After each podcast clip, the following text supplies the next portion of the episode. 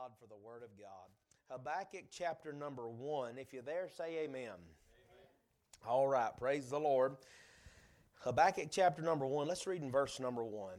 I want you to notice the language here of your King James Bible. The burden. That's a definite article, a and in the. So it's something specific that Brother Habakkuk is dealing with.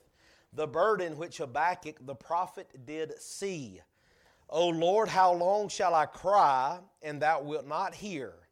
Even cry out unto thee of violence, and thou wilt not save. He's having a conversation with God. If you look at the book of Habakkuk, it's three little chapters. If you uh, uh, count all of the verses, it's only 56 verses.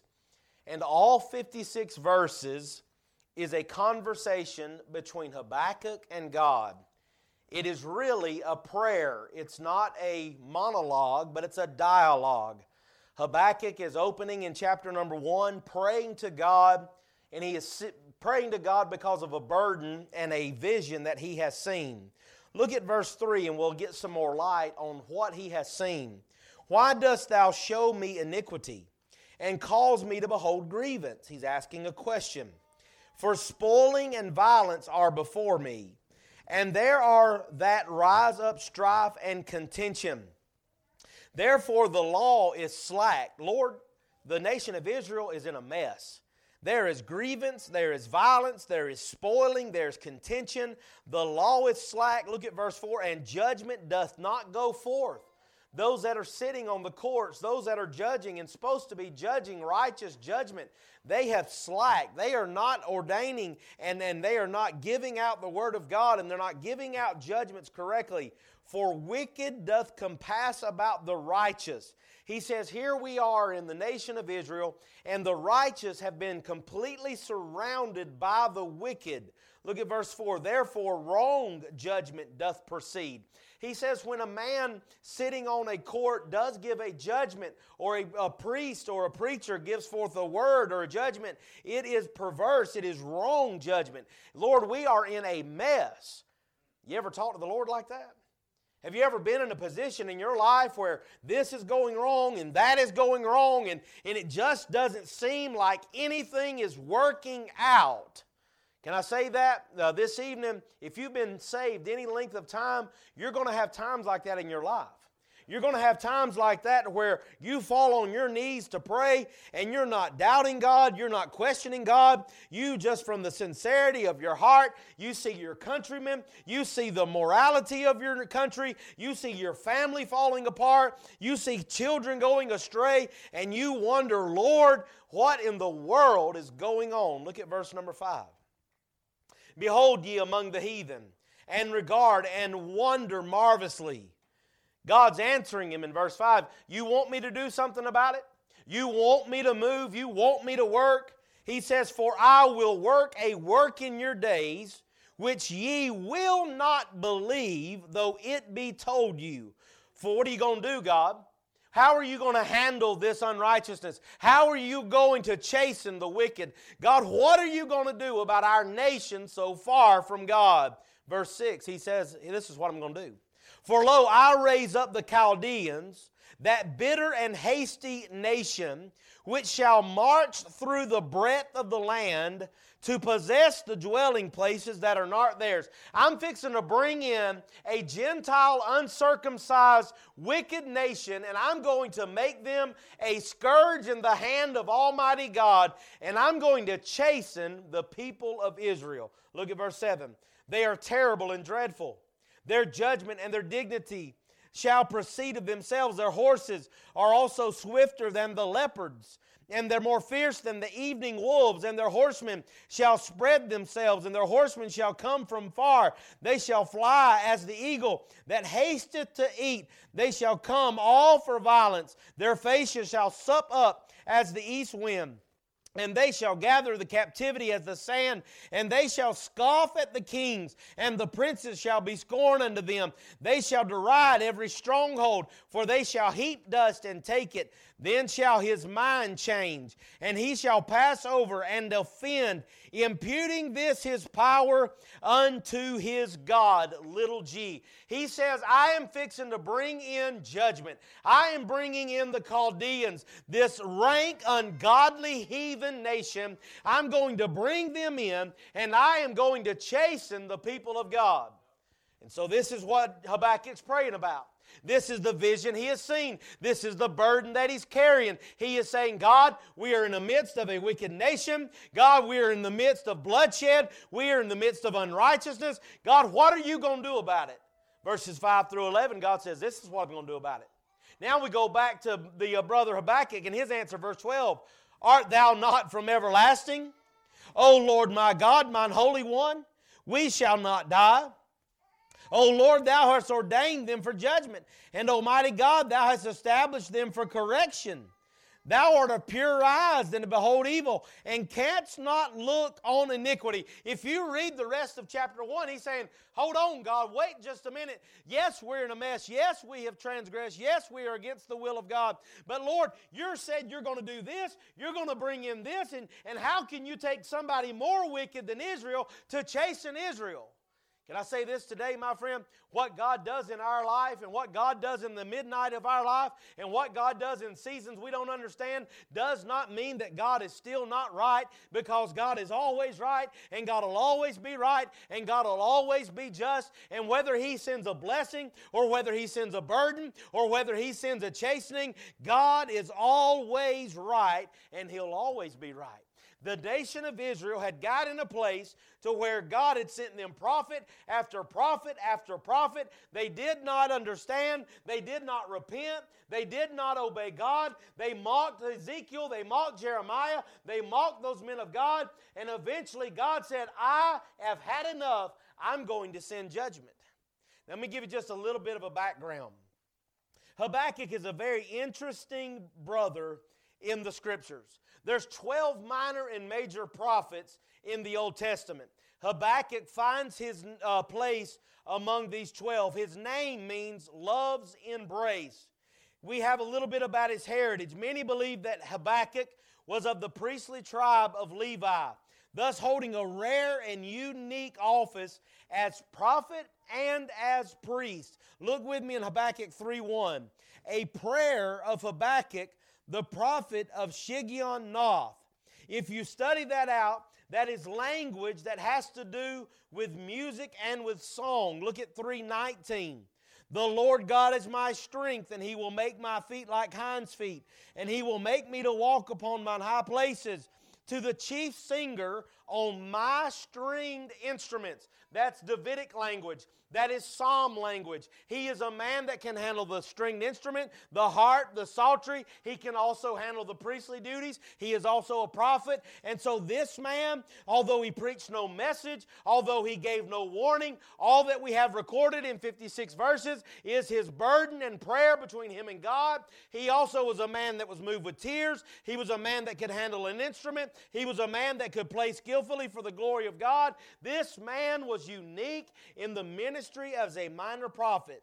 If you study this out, rabbinical writings and Jewish tradition have the prophet Habakkuk as the young man of the Shunammite woman who died in the heat of the day when he said, Mine head, mine head, and he fell down, and the man of God Elijah stretched himself out on him and brought him back to life. And we understand that God many times can take a terrible situation and work something out of it for the glory of God. Now, whether or not that is the man, we do believe that Habakkuk was still God's man and still inspired of the Holy Spirit to write the Word of God, but I'm just trying to give you a little bit of background about what God had done in his life. So that's some of his heritage. Then we see his calling and his ministry.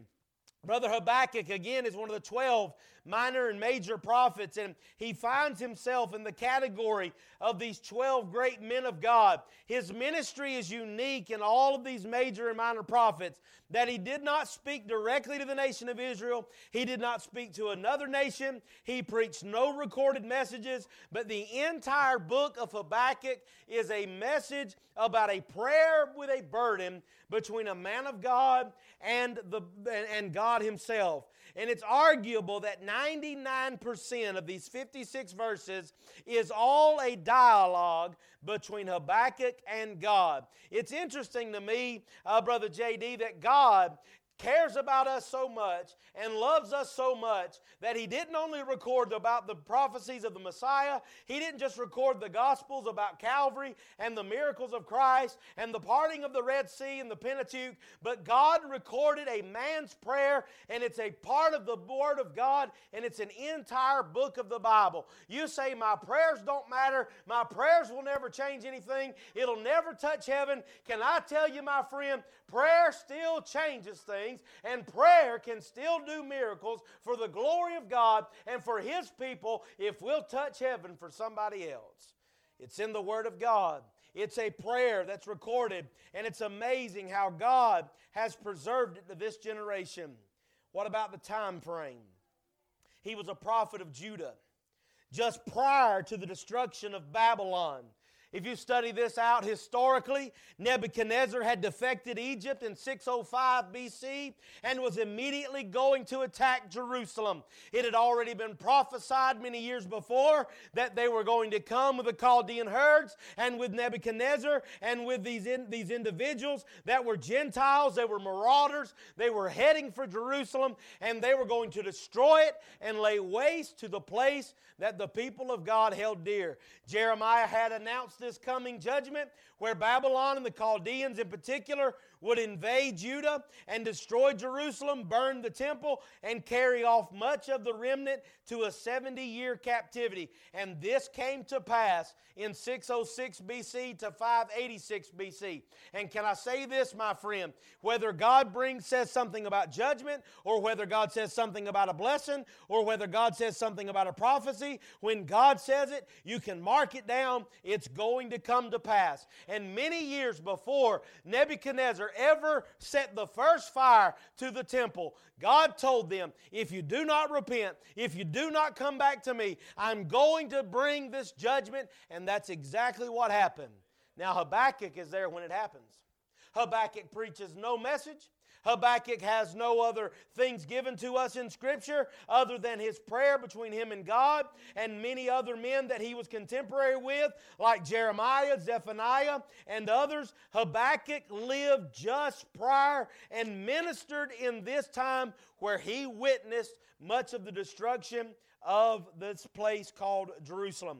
Prophets would preach, Judgment is coming. Israel, you better get right with God. You better repent. You better turn back to God year after year, prophet after prophet, message after message. But finally, although the gears of God's judgment grind slowly, and I'm glad that they do, they do grind, and eventually God brought judgment, and Habakkuk, Habakkuk is burdened about it. Habakkuk is troubled about what he is seeing. With the help of the Lord this afternoon, I want to preach just this simple thought to you and try to be an encouragement. When life is less than ideal, when life is less than ideal, that's where Brother Habakkuk is. And that is what God has spoken to my heart.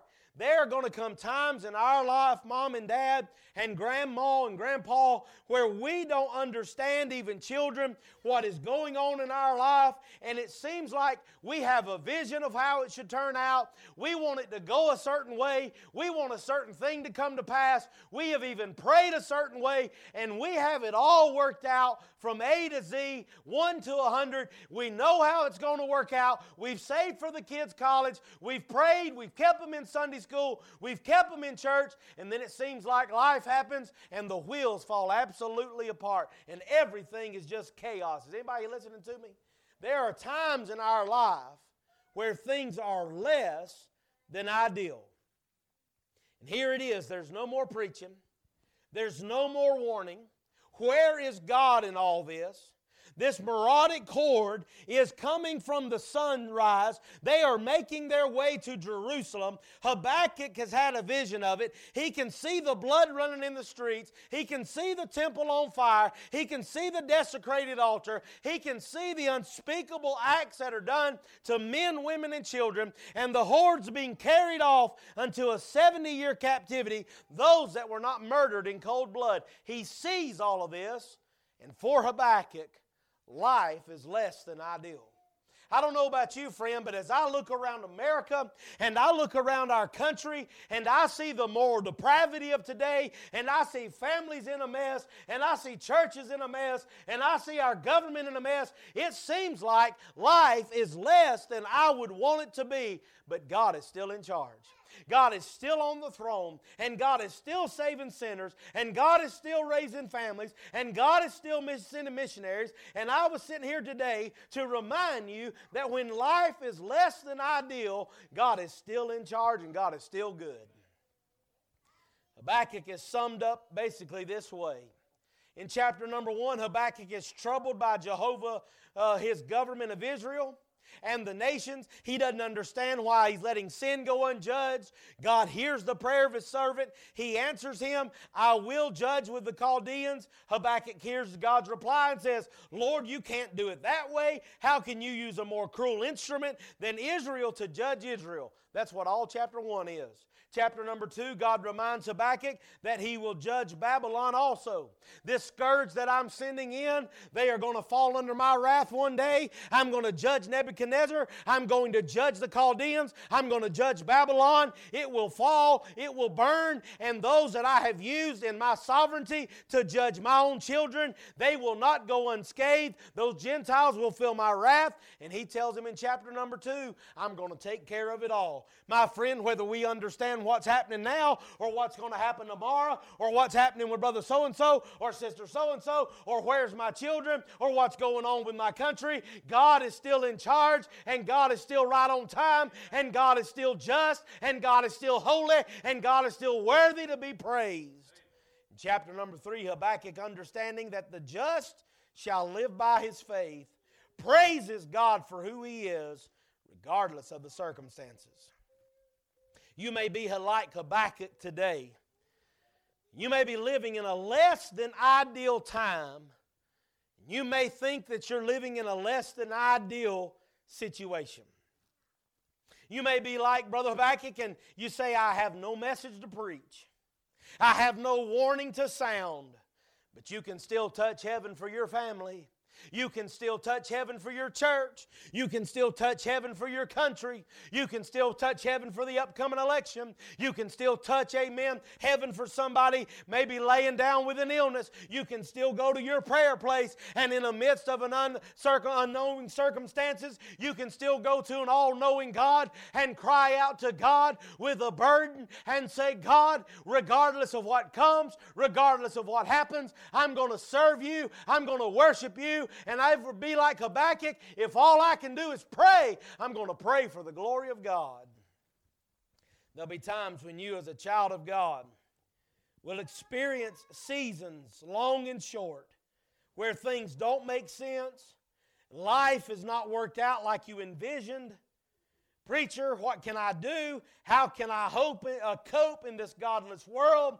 Children are lost, grandchildren away from God, family away from God, government in shambles, a nation under the judgment of God. How can I live above the fray and the confusion? What can I do when life is less than ideal? Here's three things I'll give you, and then we're going to pray and go home. Number one, always remember when life is less than ideal, Brother Landon, always remember that the just shall live by faith. Look with me in chapter 2, verse number 4. Habakkuk 2 4. This is what your Bible says Behold, his soul which is lifted up in him uh, is not right up in him, but the just shall live by his faith. My friend, when life is less than ideal. You have to remember this cardinal truth that we were saved by grace through faith, that our life with Christ initiated by faith, and we live each day by faith. We build by faith. We raise our children by faith. We work on our marriage by faith. We attend church by faith. We give to missions by faith. We forgive by faith. We love by faith. We serve God by faith. And one day we will eventually die by faith. Habakkuk's message is to remind me and remind you that when things seem less than ideal, we must focus on the eternal and not just the temporal. We must go beyond the now and focus on the hereafter. We, as the people of God, do not always operate just in the physical, but we also operate in the spiritual, and faith makes that possible. Faith is working in your heart today. That's what got you down to this church in the Green River Cove, is because you still believe it's right, you still believe God can, you still believe God's in charge, and your faith is working this afternoon. Praise God for that. Regardless of what happens, what comes may, God is in control. Faith rises up. And faith says, I believe God, that He's still on the throne, that He's still in charge. And if the stars fall from their sockets, I'm going to have faith that God knows exactly what He's doing subject of faith is so large, it's so crucial. The Bible tells us that without faith it is impossible to please God. For he that cometh to him must believe that he is, and that he is a rewarder of them that diligently seek him. Ephesians 2 8 and 9. For by grace are you saved through faith, and that not of yourself. It is the gift of God, not of works, lest, by, uh, lest any man should boast. My friend, we know that everything we do in the Christian life is by faith. Furthermore, God uses a chosen vessel named the Apostle Paul, who wrote a majority of the New Testament. He said this in Romans 1:17. He talks about dealing with justification by faith. That is how we're saved. Galatians 3:11, how the just shall live by faith. That's our daily walk. And Hebrews 10:38 through chapter 11, examples of those who live by faith. Settle in your soul, nail it down, get a bulldog grip that you're going to live by faith. You're going to wake up tomorrow, and regardless of what the devil may throw at you, or the world, or the flesh, that you are going to live by faith. Romans 8 28. And we know that all things work together for the good to them that love God, to them who are called according to his purpose, for whom he did foreknow. He also did predestinate to be conformed to the image of his dear Son. Amen. That he might be the firstborn among many brethren. Moreover, whom he did predestinate, them he also called, and whom he called, them he also justified, and whom he justified, he also had glorified. And thank God, amen, when gravity loses hold on this flesh. One day, this life that we've lived by faith, we're going to drop down this flesh and we're going to rise to seize the everlasting prize. And faith will become sight and it'll be worth every mile. Amen. Number two, not only when life is less than ideal do you need to live by faith, remember that His mercy is everlasting. Look at chapter 3 and look at verse number 2. O Lord, I have heard thy speech and was afraid. When he heard what God was going to do, it moved this man to fear. O Lord, revive thy work in the midst of the years. Man, what a great verse of Scripture.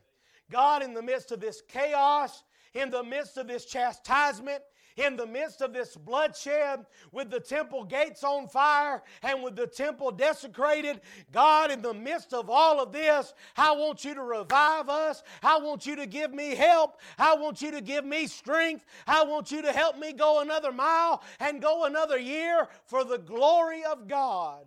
I still believe God's people can be revived. He said, Revive thy work in the midst of the years. In the midst of the years, make known. In wrath, remember mercy. Friend, when life is less than ideal, you're going to have to live by faith. But you're also going to have to understand that His mercy is everlasting. When life is less than ideal, always remember that God is merciful, He is compassionate, and he is slow to anger. Preacher, I have sinned. Thank God there's mercy. Preacher, I've messed up. Thank God there is mercy. Preacher, our country is falling apart. Thank God there is mercy. Preacher, our family is in trouble. Thank God there is mercy. Preacher, we're under the judgment of God. There's a famine for the hearing of the word of God. But thank God, He is still merciful. He's still drawing. He's still mending broken hearts. He's still saving sinners. He's still putting marriages back together. He's still saving wayward children. He's still building churches. And thank God that His mercy is everlasting.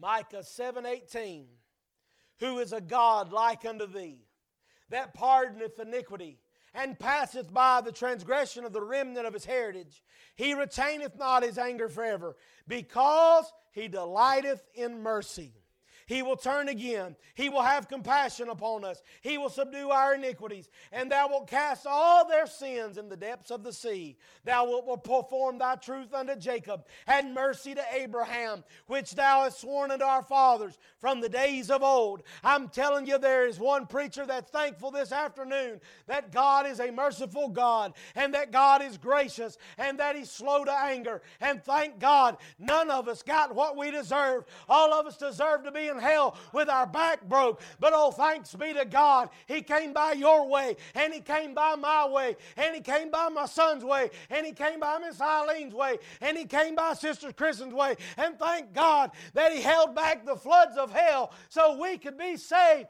and be in the house of God on this day in January, thanking God for the mercy of God. Amen. Preacher, what do I do? When life is less than ideal, you're going to have to walk by faith. Remember that God's mercy is everlasting. And number three, and I'm done, and so is my voice. Rejoice in who He is and what He has done for you. You say, Preacher, you got any Bible for that? Go to chapter number three, look at verse 16. Just trying to preach expositionally through the text and pull out a truth from each of these three little chapters, try to be an encouragement to you in your walk with the Lord. Habakkuk 3:16. When I heard, my belly trembled. Now the last two verses we looked at talked about this man of God fearing, about this man of God trembling. Verse 16 he says, "My lip quivered at thy voice." I'm going to tell you what, there's times in our life saved and headed for heaven. But there are news that we can hear. Even God sometimes sends a message. Sometimes He does a work, amen, in our heart, and it can tremble, make us to tremble, make our lip to quiver, amen, make us uh, have a reverential fear about His power and His all, or perhaps a work He's doing in our heart and life. And I believe that's where Habakkuk is. He sees judgment coming on his nation. He sees many that'll be slain, many that'll be carried off into 70 year captivity. He sees everything desecrated. And this man of God is in a situation where everything that he loves is about to be destroyed. He said, My lips quivered at the voice. Verse 16 Rottenness entered into my bones, and I trembled in myself that I might rest in the day of trouble. I'm thankful, friend, that no matter how bad it gets, if Washington continues to lose their mind, if men and women don't even know what gender they are, and they still continue this sodomite agenda, if they still continue to murder innocent babies, if they continue to bring us under the judgment of God, that thanks be to God, because of the grace of God, because of the mercy of God, the church can still find rest in the day of trouble. Look with me in verse number 16. When he cometh up unto the people, he will invade them with his troops. He sees this horde coming. He hears the, the beating of the hoofs against the earth.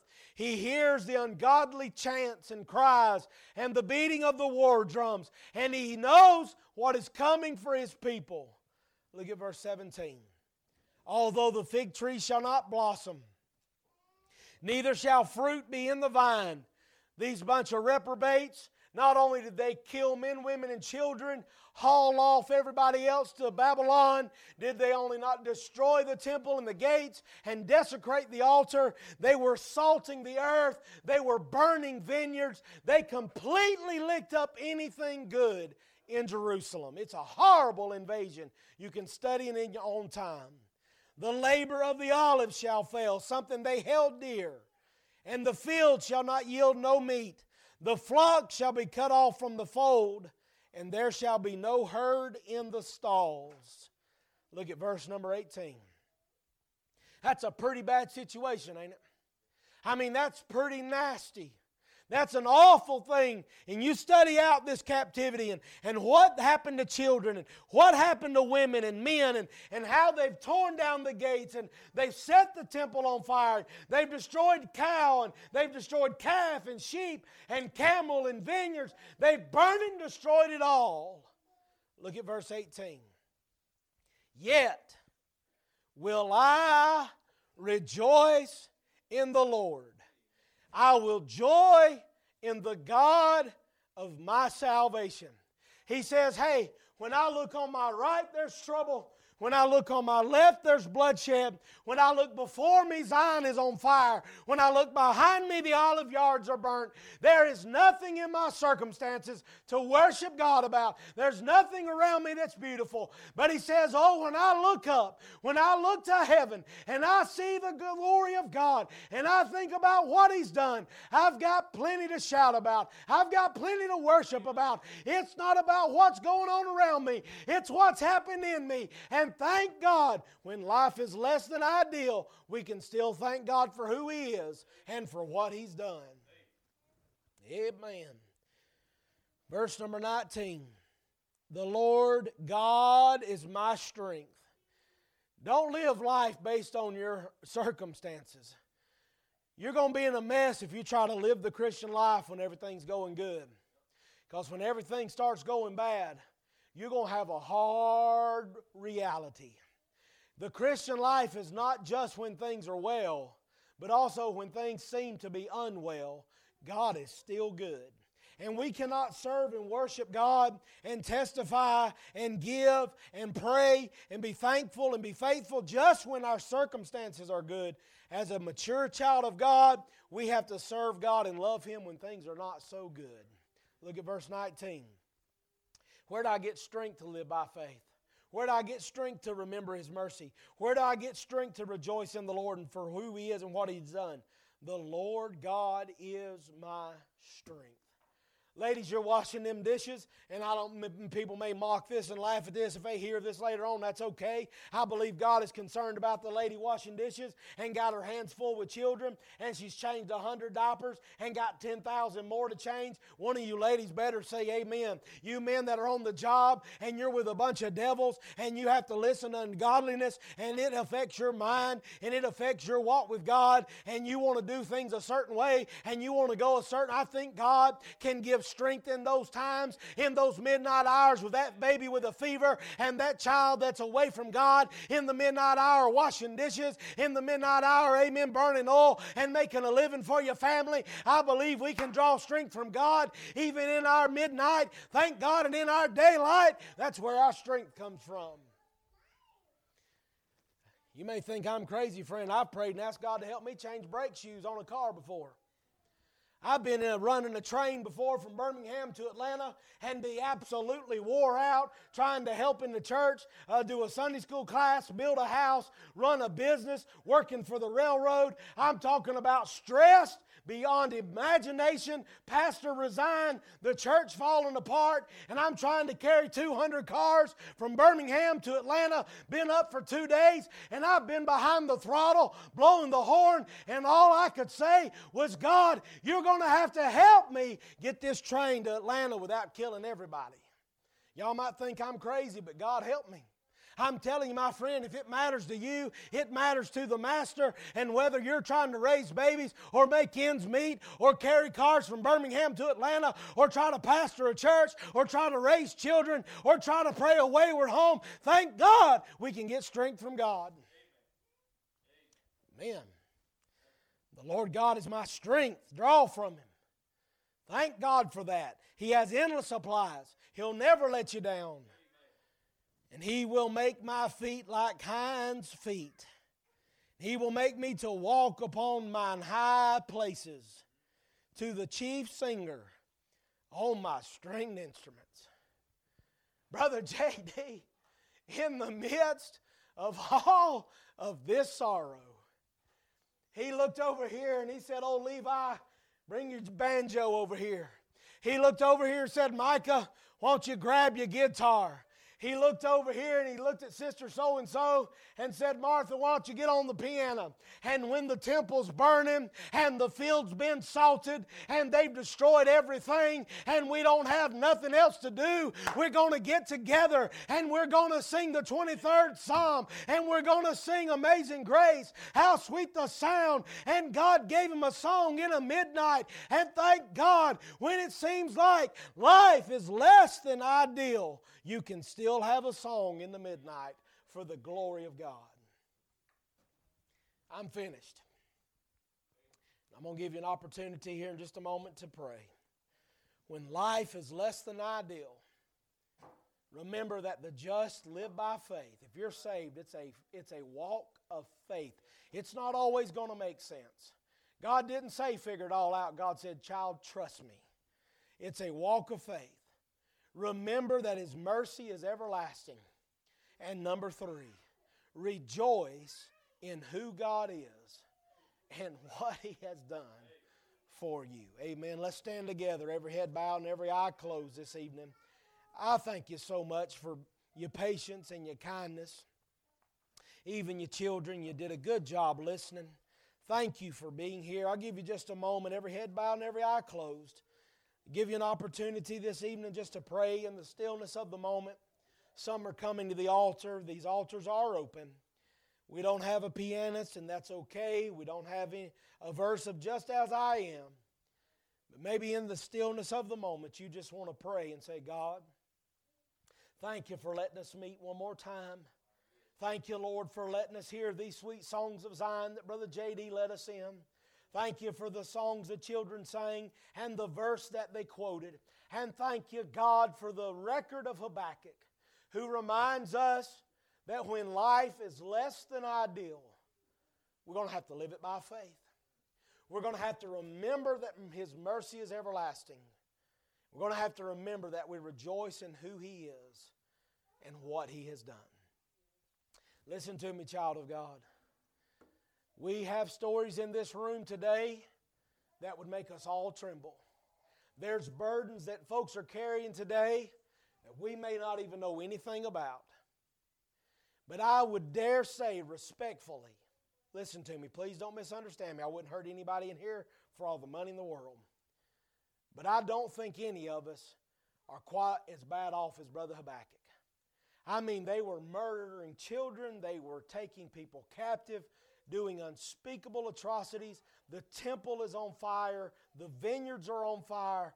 They have killed everything. But in the midst of all that hate, in the midst of all that despair, and in the midst of all that bloodshed, Habakkuk said, God, I don't understand what's happening. God, I can't see what's going to come out of this for the good of you and for the good of your people. But God, I'm going to live by faith. I'm going to worship you for who you are and what you've done. And Lord, in the midst of all of this, I want to thank you that you can revive the work in the midst of the years and that your people can find rest in the day of trouble. Heavenly Father, I love you. I thank you